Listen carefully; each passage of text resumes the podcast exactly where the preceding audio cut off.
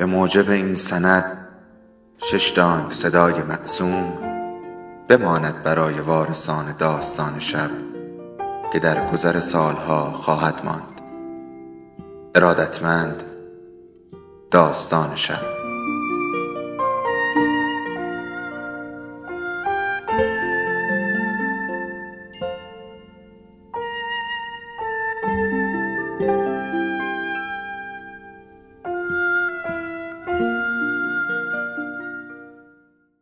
یکی بود یکی نبود.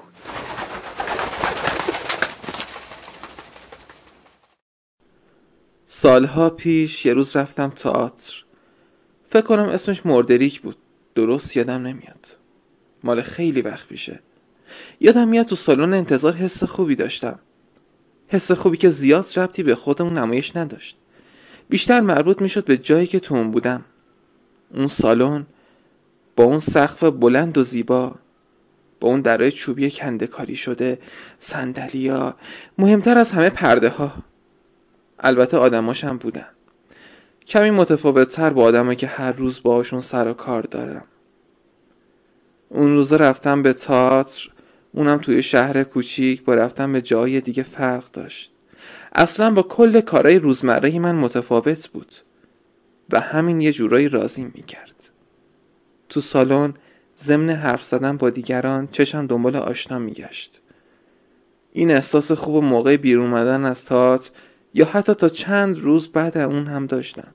وقتی همراه جمعیت از سالن بیرون اومدیم به شب برخوردیم. خیابون خیس و خلوت بود و هوا نمناک و سبک.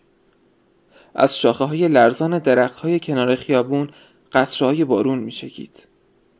اون شب تصمیم گرفتم تمام پیاده روهای ولیعصر رو تا خونه قدم بزنم. یادم میاد نگران هیچ چیز نبودم. اون شب از فارغ ترین شبای زندگیم بود. دلم می‌خواست راه رفتن تو اون شب هرگز به پایان نرسه.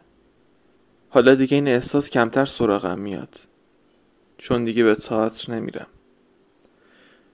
گرچه سالنای خیلی خوبی تأسیس شده.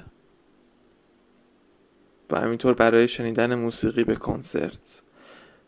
چقدر بده که آدم سرد بشه از تمام علایقش. یه زاناکس می‌خوام. با یه جنون نکرده. همین.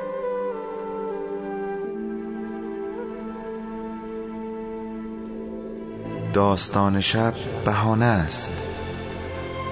برای با هم بودن دور هم نشستن شنیده شدن.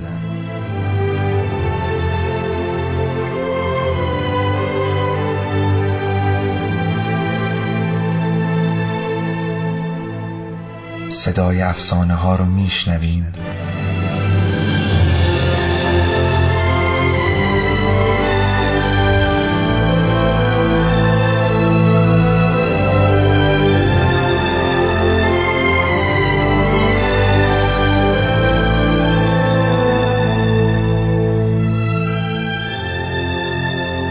شبتون بخیر.